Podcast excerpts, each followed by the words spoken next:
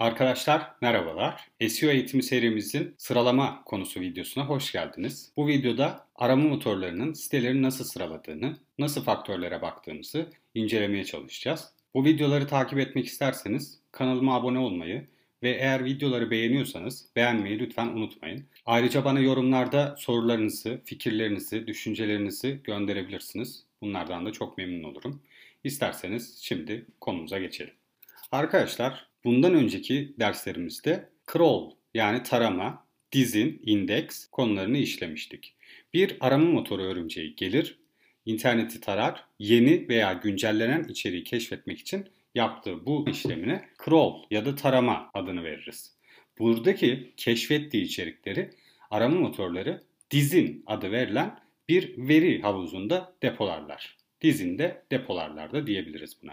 Daha sonra bir kullanıcı bir arama yaptığı zaman arama motorunda arama motoru bu veri havuzundaki yani dizinindeki bilgilerden en uygun olanı, en alakalı olanı bir algoritmaya göre sıralayarak kullanıcının karşısına çıkarır. Crawl yani tarama ve dizini işlemiştik. Şimdi son adım olan yani bir arama motorunun çalışma prensiplerindeki üçüncü ve son adım olan sıralama konusunu anlatmaya başlayalım.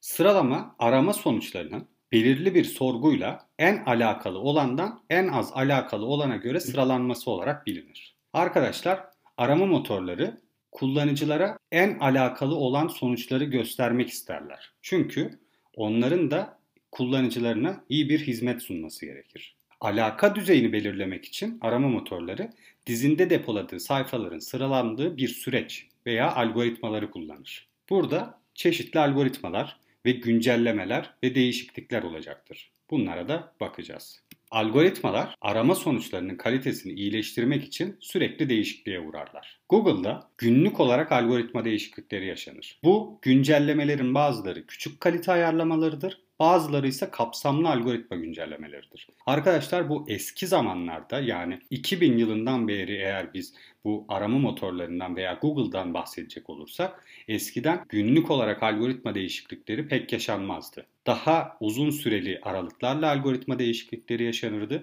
Ancak artık Google neredeyse günlük ondan fazla algoritma değişikliği yaşar. Tabii ki bunların hepsi çok büyük etkiler yaratmaz ancak toplana toplana toplana senenin belli kısımlarında da büyük kapsamlı algoritmalarla büyük bir etki oluştururlar.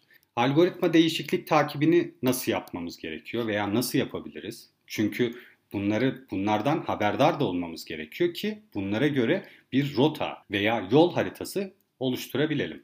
Bunları takip edebileceğimiz bazı araçlar vardır. Ben de sizlere burada bir tane örnek paylaştım. semrush.com sensör adresinden algoritma değişikliklerini takip edebileceğiniz bir sensör. Bu araçlar SERP'teki SERP Search Engine Results Page açılımına sahiptir. Bunun da Türkçesi arama motoru sonuç sayfasıdır. Bu kavramı da çok fazla araştırmalarınızda, okumalarınızda göreceğiniz için mutlaka bilmenizi istiyorum. Bu araçlar SERP'teki değişikliğe göre değişiklik olup olmadığına dair bir öngörü sağlarlar. Yani aslında sonuç sayfalarını takip ederek bir değişiklik olup olmadığını tespit ederek burada belki bir algoritma güncellemesi vardır veya yoktur gibi bir tahmin yaparlar. Google bunları bazen kabul eder ve resmi açıklama yapabilir. Ancak bazense değişiklikler hakkında hiçbir açıklama yapmayabilir. Google her zaman algoritma değişikliklerini bildiren bir yapıda değildir arkadaşlar. Bu yüzden bu arama motoru sonuç sayfalarındaki değişiklikleri veya oynaklıkları takip ettiğimiz araçlar bize bazı öngörüler sağlarlar. Biz de buna göre aslında Google'ın değişiklik yapıp yapmadığını anlamaya çalışırız. Ve yine aynı şekilde kendi üzerinde çalıştığımız sitelerinde buradaki değişikliklerden nasıl etkilenip etkilenmediğine de bakabiliriz.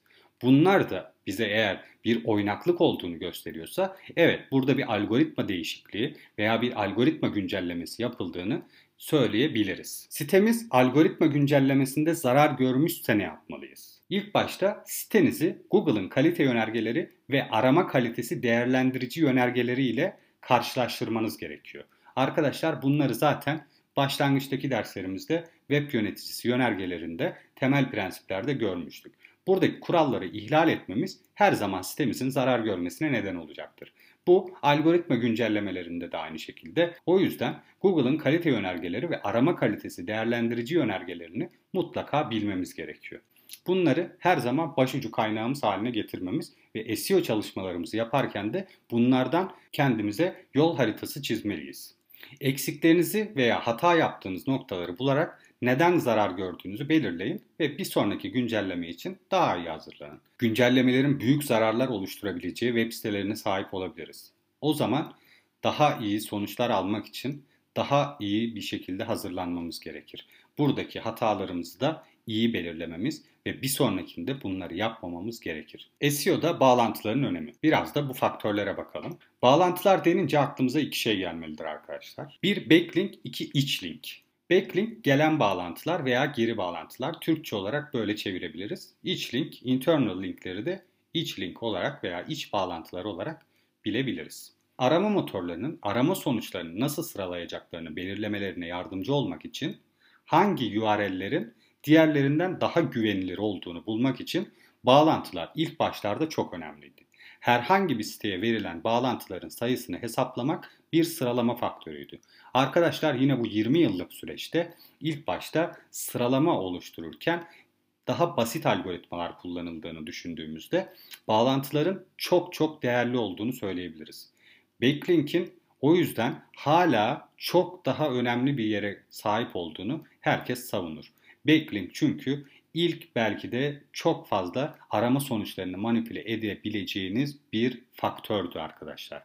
Çünkü bağlantı sayısına göre bir sıralama faktörü vardı ve bu gerçekten bir süre sonra çok rahat bir şekilde manipüle edilebiliyordu. Backlink farklı sitelerde sizin sitenizden, içeriğinizden, hizmetlerinizden bahsedilmesidir. En basit anlamıyla budur arkadaşlar. Farklı, bambaşka sitelerde sizin sitenizden bahsedilmesidir.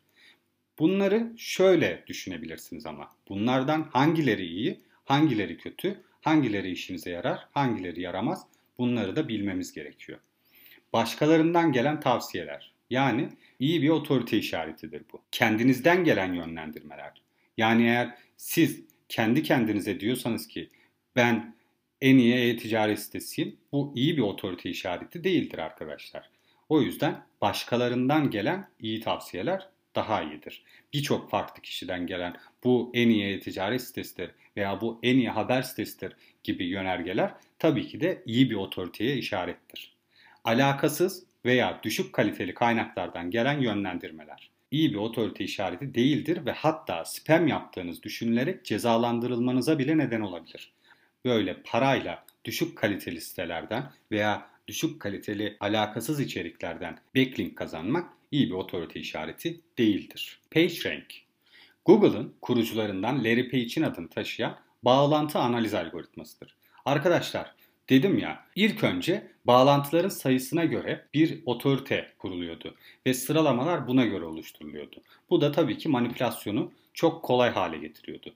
Daha sonra PageRank algoritması çıkarak bunu bağlantıları belli kalitelere göre ölçerek sınıflandırmaya başladı. Yani şöyle, bir web sayfasının önemini ona yönlendirilen bağlantıların kalitesini ve miktarını ölçerek tahmin etmeye başladı. Bu yüzden güvenilir web sitelerinden ne kadar doğal backlink elde ederseniz arama sonuçlarında daha üst sıralarda yer alma şansınız da o kadar yüksek olur. Buna dikkat etmemiz gerekiyor arkadaşlar. İç bağlantılar kendi sitenizdeki diğer sayfalarınıza giden bağlantılardır.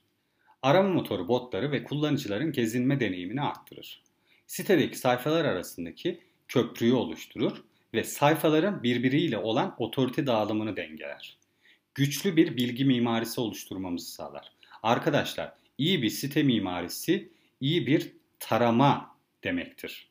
Bu yüzden güçlü bir bilgi mimarisi yani iyi bir site mimarisi oluşturmamız için iç bağlantılara da çok dikkat etmeliyiz ve çok önemsemeliyiz. Diğer bir faktör olarak arama motorları hangi sayfaları değerli bulacağına nasıl karar verir? Bir kişi arama yaptığında binlerce sonuçla karşılaşır.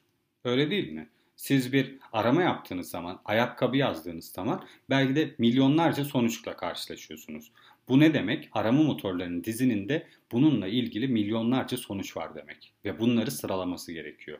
arama motorları sayfanızın belirli bir sorgu için nasıl sıralanacağını belirlerken sayfanızdaki içeriğin sorgunun amacına ne kadar uyup uymadığına bakar. Arkadaşlar bu yüzden içerik çok önemlidir. Dizindeki o milyonlarca sayfa arasından sıyrılmanız ve kullanıcıların karşısına arama yaptıkları zaman çıkmanız için içeriğinizin sorgunun amacına ne kadar uyup uymadığı önemlidir. Çok çok önemlidir. Bu yüzden kaliteli ve iyi içerikler üretmemiz gerekiyor.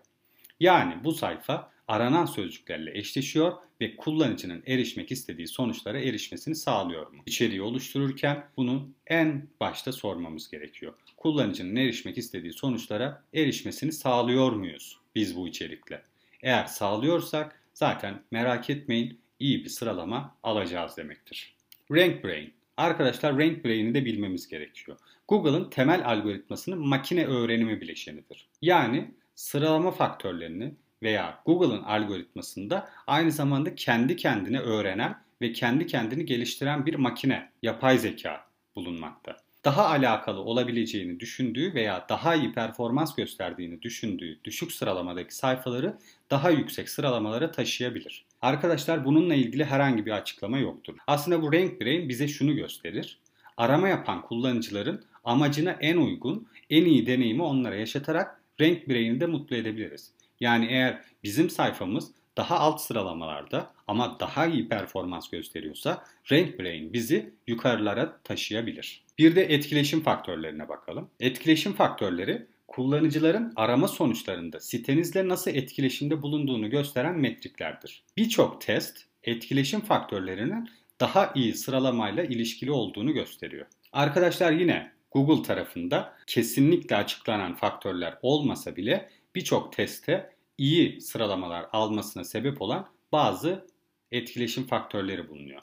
Yani bunlar nedir? Tıklamalar. Eğer sizin arama sonuçlarında örnek veriyorum ayakkabı aramasını yaptınız ve 3. sıradaki 3. pozisyondaki sonuç daha fazla tıklanıyorsa birinci pozisyondaki sonuçtan bir süre sonra 3. sıradaki çıkan sonucun daha yüksek sıralamalar elde ettiğini görebilirsiniz. Bunlar bazı testlerle de görülmüştür. Sayfada geçirilen süre. Bir kullanıcının o sayfada geçirdiği süre. Bu uzun olabilir veya kısa olabilir. Buradaki geçirdiği sürede bir etkileşim faktörüdür ve daha iyi sıralamayla ilişkili olabilir. Pogo Sticking. Pogo Sticking de şudur arkadaşlar. Bir kullanıcı arama yaptı ve sonuç sayfasındaki herhangi bir sonuca tıkladı ama hemen çıkıp farklı bir sonuca tıkladı.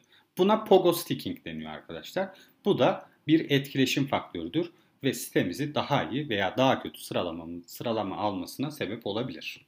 Bunları da bilmemiz önemli. Arkadaşlar etkileşim faktörleriyle de birlikte sıralama ve aynı zamanda arama motorlarının çalışma prensipleri olan son konuyu da bitirmiş olduk. Eğer videoları takip etmek isterseniz lütfen kanalıma abone olmayı ve eğer beğeniyorsanız beğenmeyi, merak ettiklerinizi de lütfen yorumlarda bana sormayı, yöneltmeyi unutmayın. Şimdiden herkese çok teşekkür ediyorum ve iyi çalışmalar diliyorum. Hoşçakalın.